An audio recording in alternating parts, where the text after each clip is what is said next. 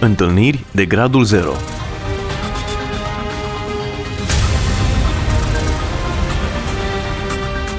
O emisiune realizată de Cristina Olariu.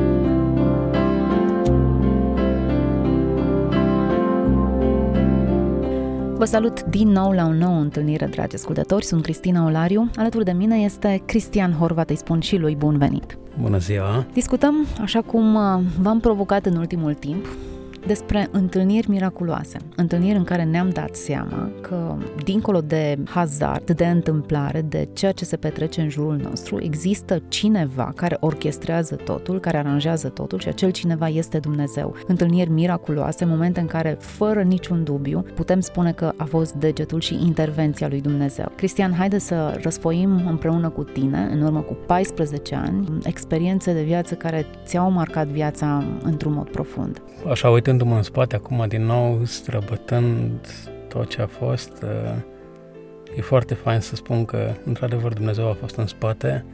Uh, dacă eu iară de la început, mă trec emoțiile, îmi bat inima puțin mai tare, gândindu-mă numai la cum a lucrat El și nu neapărat la, eu știu, placa aceea obișnuită în care de când te-ai întors la Domnul sau ai încercat să te întorci, încep toate pe ăsta tină, dau tot felul de încercări sau... Dar... Așa a fost în cazul tău? Da, așa s-a întâmplat cel puțin. Da, au fost la perfecție făcută chestia asta, orchestrarea de sus.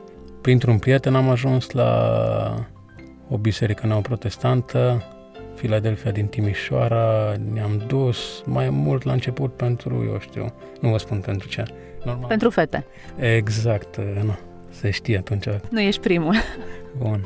Da, și mie mi-a plăcut. Mi-a plăcut, uh, nu știu, alt stil de viață, nu stilul de, eu știu, discoteci sau alte scheme. Și așa mai cu nasul în carte cu chestii spirituale, m-au animat îngeri, demoni, Duh Sfânt. Și, nu știu, încetul cu încetul mi-a plăcut și la tineret acolo și asta, dar uh, nu mergeam foarte des, că nici prietenul ăsta meu nu mergea el foarte des și eram și un... Uh, na, aveam un timp foarte încărcat, făceam foarte mult sport de performanță. Ce sport făceai? Uh, badminton, ceva arte marțiale și not. Și la badminton, într-adevăr, am ajuns la un nivel mai, mai înalt chiar începeam să mă bucur de propriu bă, mare sportiv, viața merge frumos, mai și la biserică, mai... Dar toate s-au schimbat chiar în vara anului 1998, eram pentru naționale atunci. Mai precis am făcut o meningoencefalită, mai puțin de patru ore am intrat în comă de gradul 4. Cum, așa brusc, dintr-o dată? Da, deci undeva când am fost mic am avut, am suferit o fisură la niște oase de cranii la oasele astea sinusoidale, cum le spune. Și practic în 98 s-a manifestat, nu eu știu, curgea licicefalorahidean de pe nara stângă, dar eu n-am știut. Nu se vedea, nu era vizibilă treaba. Da, doctorii după au spus că ți-a intrat un microb zis la creier și ai făcut instant, în 4 ore ai fost în comă de gradul 4. Eu de la 11 ani am stat cu mătușa, Părinții s-au despărțit când am fost eu mic, am crescut cu bunicii, apoi cu tata și bunicii și tata au murit și m-a înfiat mătușa, sora lui tata. Când am făcut comă, doctorii au spus că am să pregătească psicriu și că nu mai există șanse de... Câți ani aveai? 18 ani. Culmea că Dumnezeu a fost de altă părere. Țin minte că în plină comă am împins toți doctorii căutau să facă spălături stomacale și m-au legat cu funii, cu tot am smuls de pe mine, ace, perfuzii, am dat cu ei de toți pereții și am picat înapoi. Erai conștient când făceai lucrurile acestea? Doar în momentul ăla am simțit ceva, pur și simplu am făcut, eu au spus că am fost în comă, dintr-o dată am deschis ochii și am început să dau cu mâinile peste ei de nu s-au văzut. Și atunci iară m-au legat înapoi și practic a patra zi seara m-am am ieșit din comă. Îți amintești ceva din perioada aceea de comă? Nu. În perioada de comă, nu. Nu. Țin minte doar că recuperarea a fost foarte grea. De atunci mi-am pierdut uh, auzul la urechea stângă din cauza antibioticilor care se dădeau ca să te țină, să te scoată din comă. Na, mergeam de-a berbeleacul, nu aveam echilibru, eram chiar în, chiar în clasa 12 de liceu. Nu știam dacă mai dau bacul și... Dar uh, încetul cu încetul așa, pe parcursul a trei ani mi-am redobândit oarecum ușor așa. După aceea m-am acomodat cu chestia asta cu auzul doar pe urechea dreaptă. Până să mă acomodez, într-adevăr, m-a luat o mașină pe capotă când m-am asigurat din partea stângă și nu eram obișnuit. Cum te raportai în perioada aceea la Dumnezeu? Exista pentru tine? Da, da. A fost, cum zic, aveam o, aveam o chestie așa interioară. Nu știu dacă sunt oameni care au deja ceva în interior, sămânța asta dumnezeiască, dar, dar mie îmi plăcea. Eu știu, de câte ori mergeam la biserica din Bălcescu, era acolo un Hristos crucificat. Tot timpul mă uitam la el. Ce frumos e el acolo, da? Ceva nu e în regulă, mă. Ce... Nu știu, tot timpul mă atragea... Dar nu aveam nimic concret la... În timp sau înainte sau în timpul uh, eu știu, coma și revenirea. Propriu într-adevăr, după revenirea din comă, într-adevăr, a fost o situație mai... Unul la o mie, cel puțin mi-au spus doctorii atunci că scapă dintr-o comă de genul ăla. Și imediat după mine a mai venit un băiat care a rămas paralizat, tot în comă de gradul 4.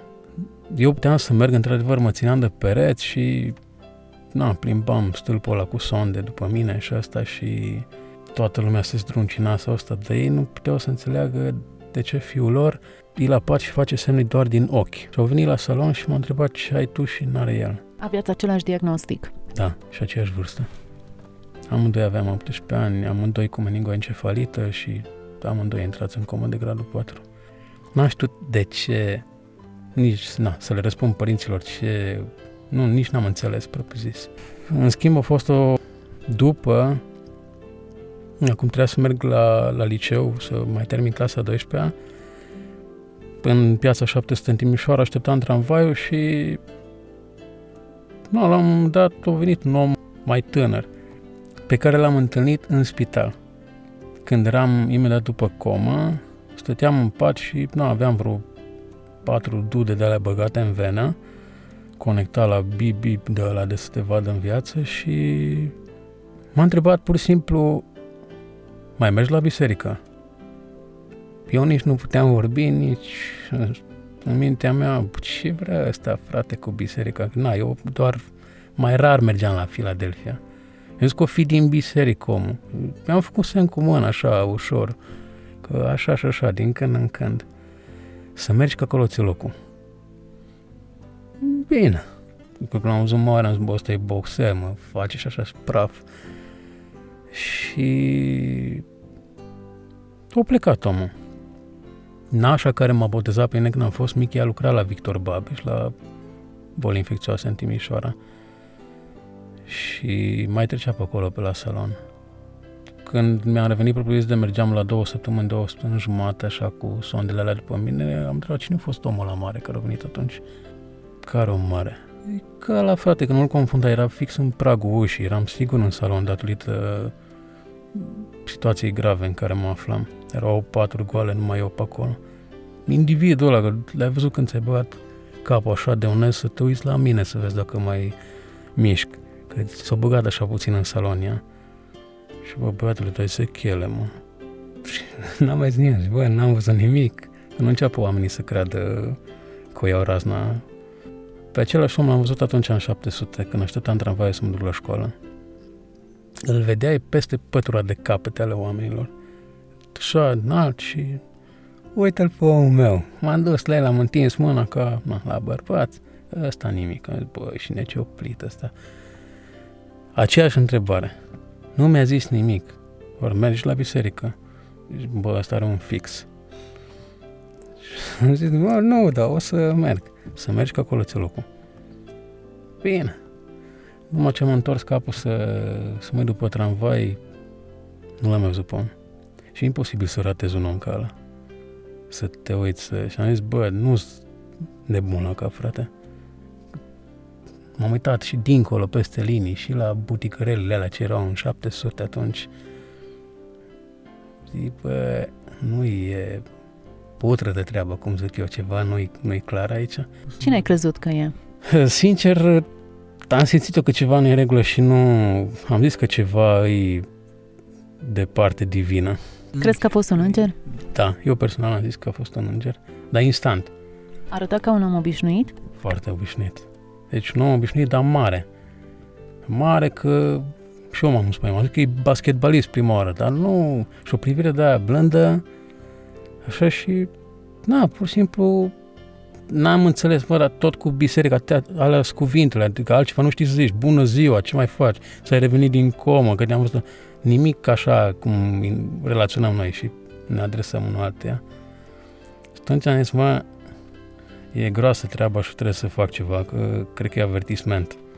Și m-am dus, am început să, să merg la biserică. Ți-a fost teamă din teamă te-ai dus atunci? M-am înspăimântat țară, da. Într-adevăr a fost o... Dar m-am și animat, mi-e plac SF-uri de astea. Mi-a plăcut atunci chestiile care mă depășesc ca și înțelegere. Și am zis, bă, eu trebuie să înțeleg chestiile cu îngerii, cu demonii, că eu astea mă animă și atunci ca și copil gândeam așa. Ca și copil în pe, tem, pe laturi de astea spirituale, pe teologie, pe...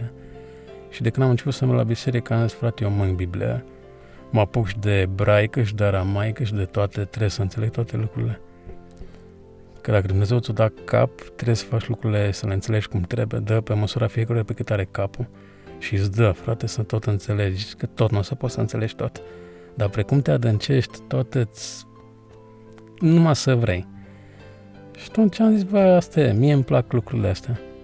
Să tot studiez despre, despre Dumnezeu și să îl înțelegi oarecum. Dacă nu înțelegi cum trebuie, să arate El calea pe care trebuie și tot te ghidează ca să-L înțelegi, să-L simți cum trebuie.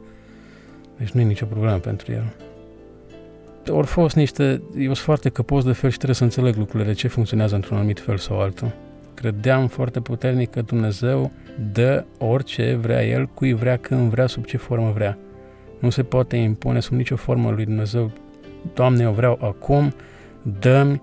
Când crezi că a fost momentul cheie pentru tine când ți-ai dat seama că e Dumnezeu, că e degetul lui? Știi cum? Mă gândesc la experiența lui Faraon din Egipt, când um, Moise a făcut semnele acelea, vrăjitorii au făcut semne similare și la un moment dat n-au mai putut să facă și au zis, e, de aici încolo e degetul lui Dumnezeu, nu, nu se poate măslui nimic. În 2001, în practic, a fost capacul pe oală pus concret. Și în 2001, în propriu zis, am ajuns să îmi dau din nou seama că ceva nu e în regulă.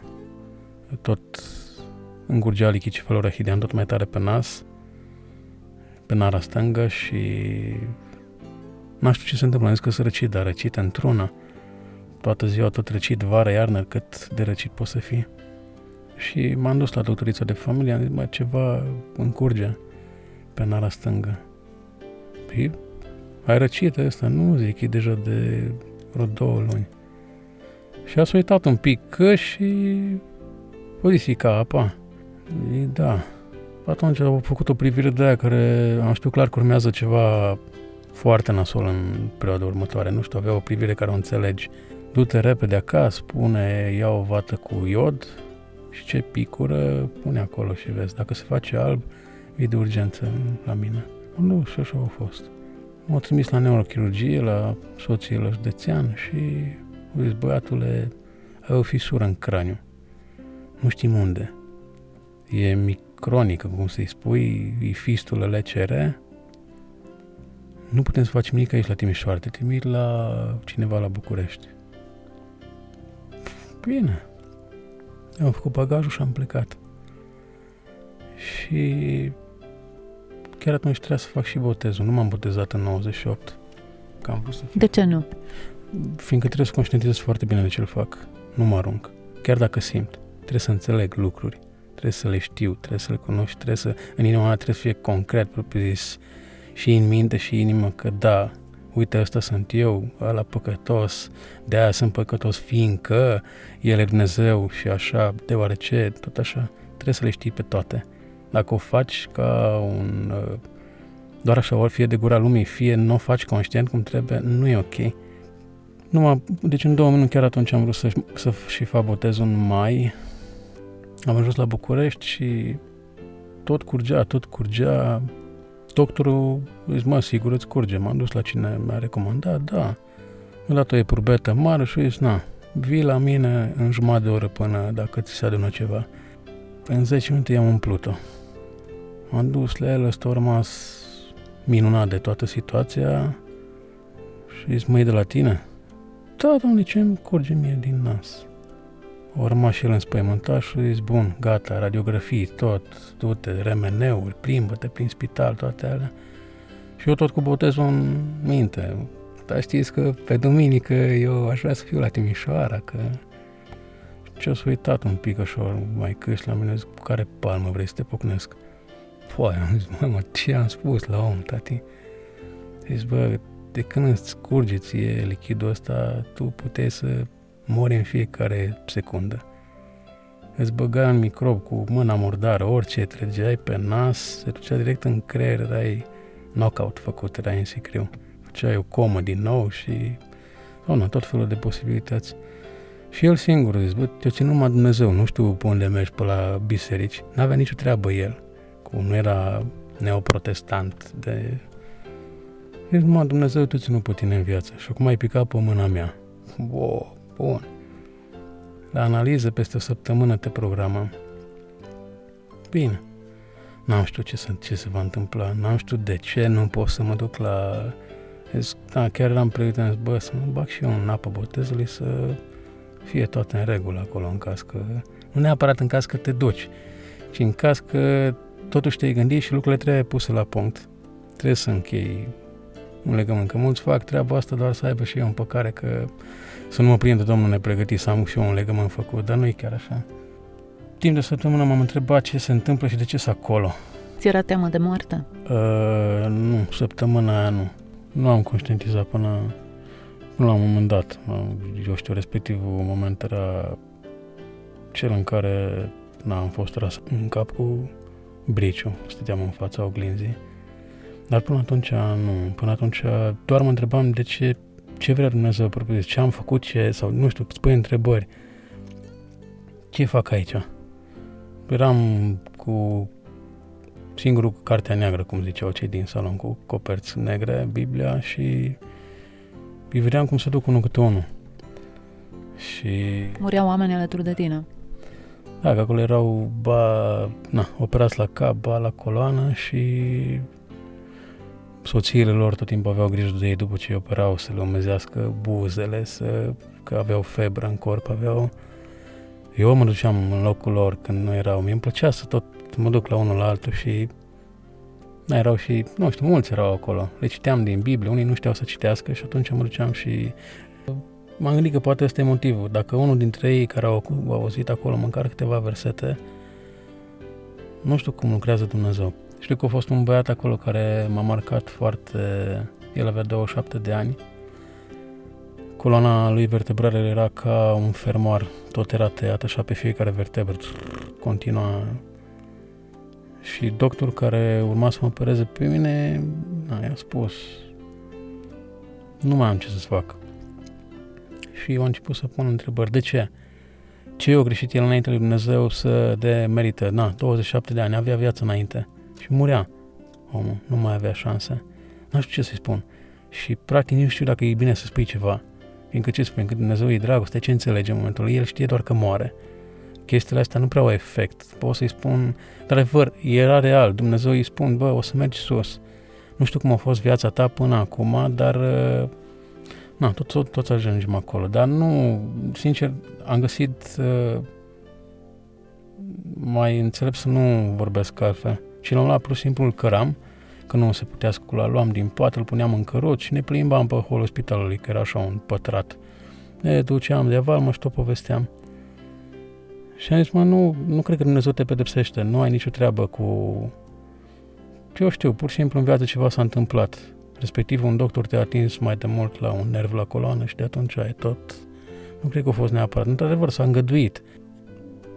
Și după aia am ajuns eu la rând fost... Uh, ăla, într-adevăr, a fost momentul... Ma, gândiți-vă că doar singură era mătușa acasă.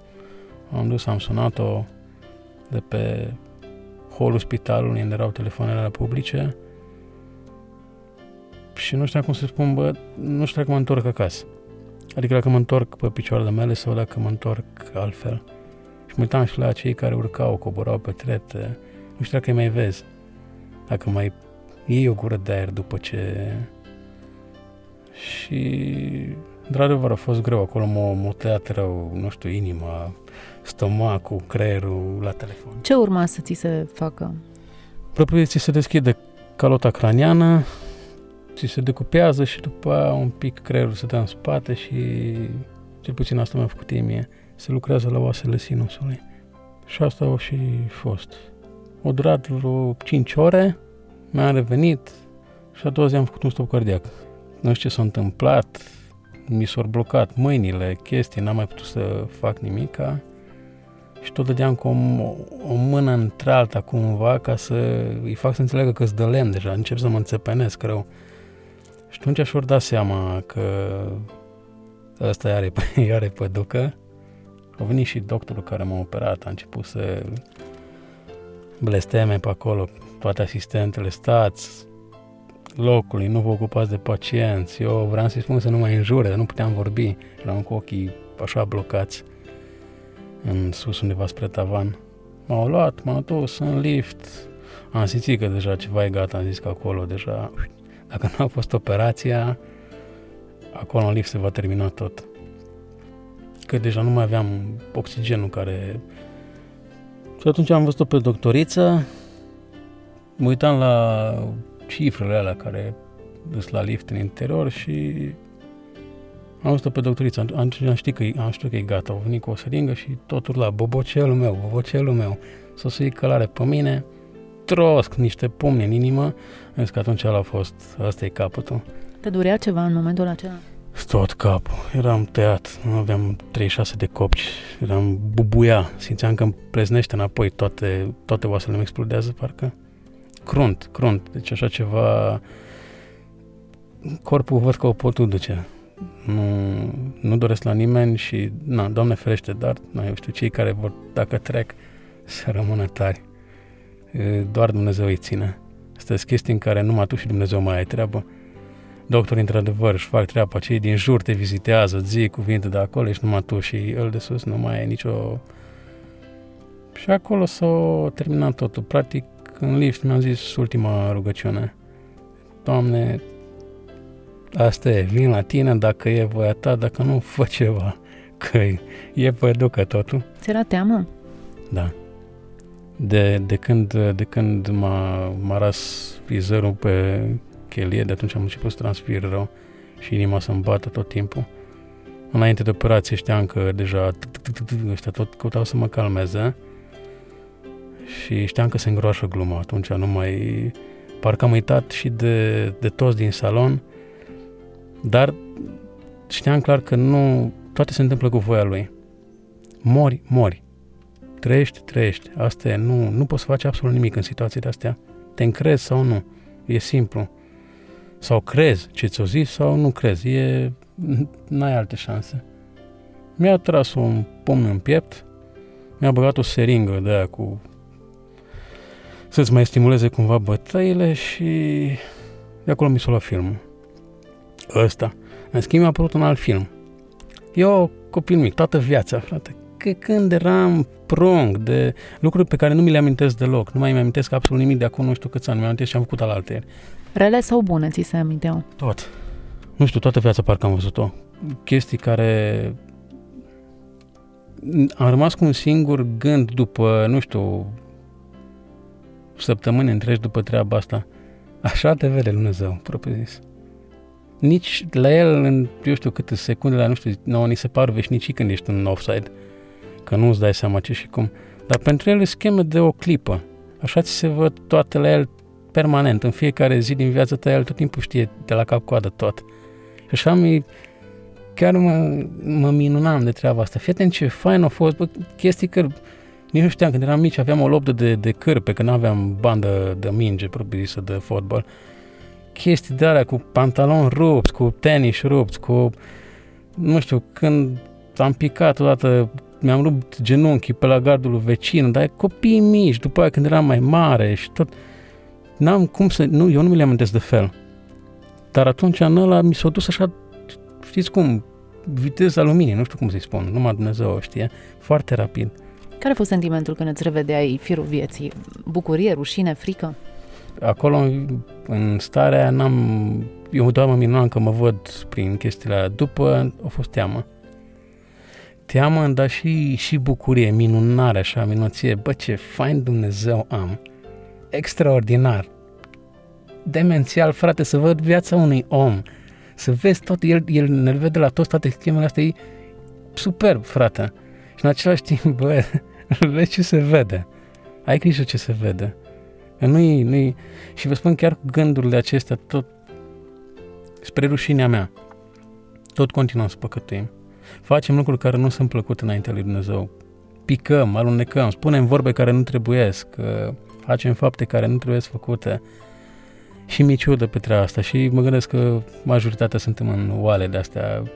Dar asta a fost cel mai fain.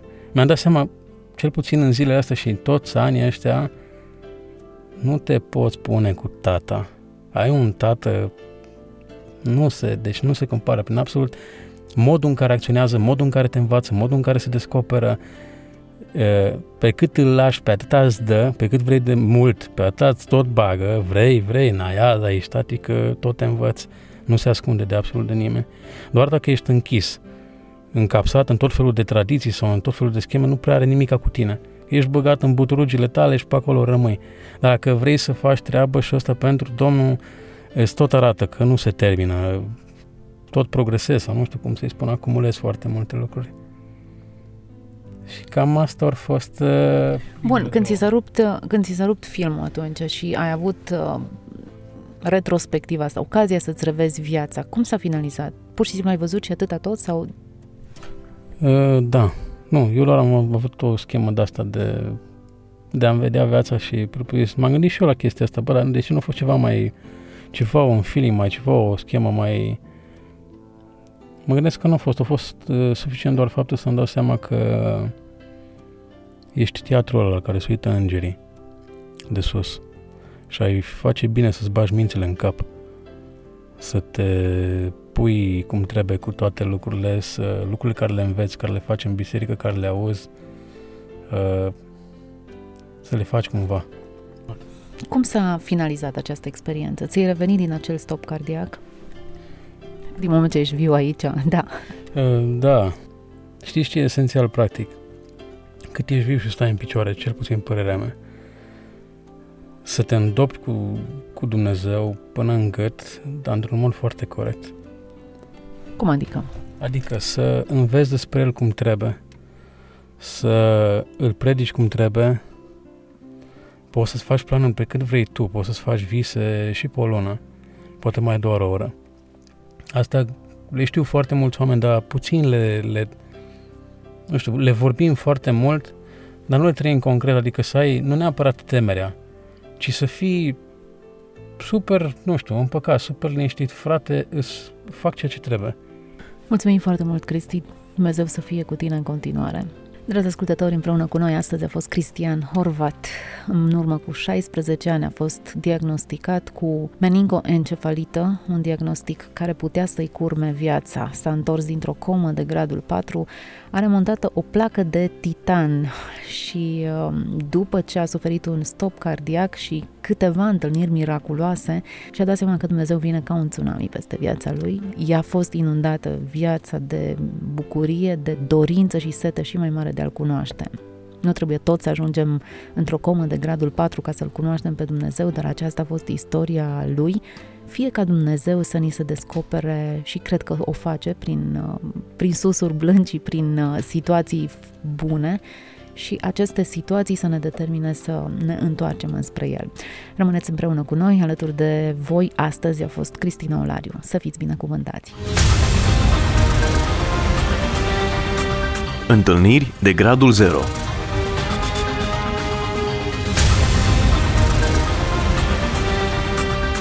O emisiune realizată de Cristina Olariu.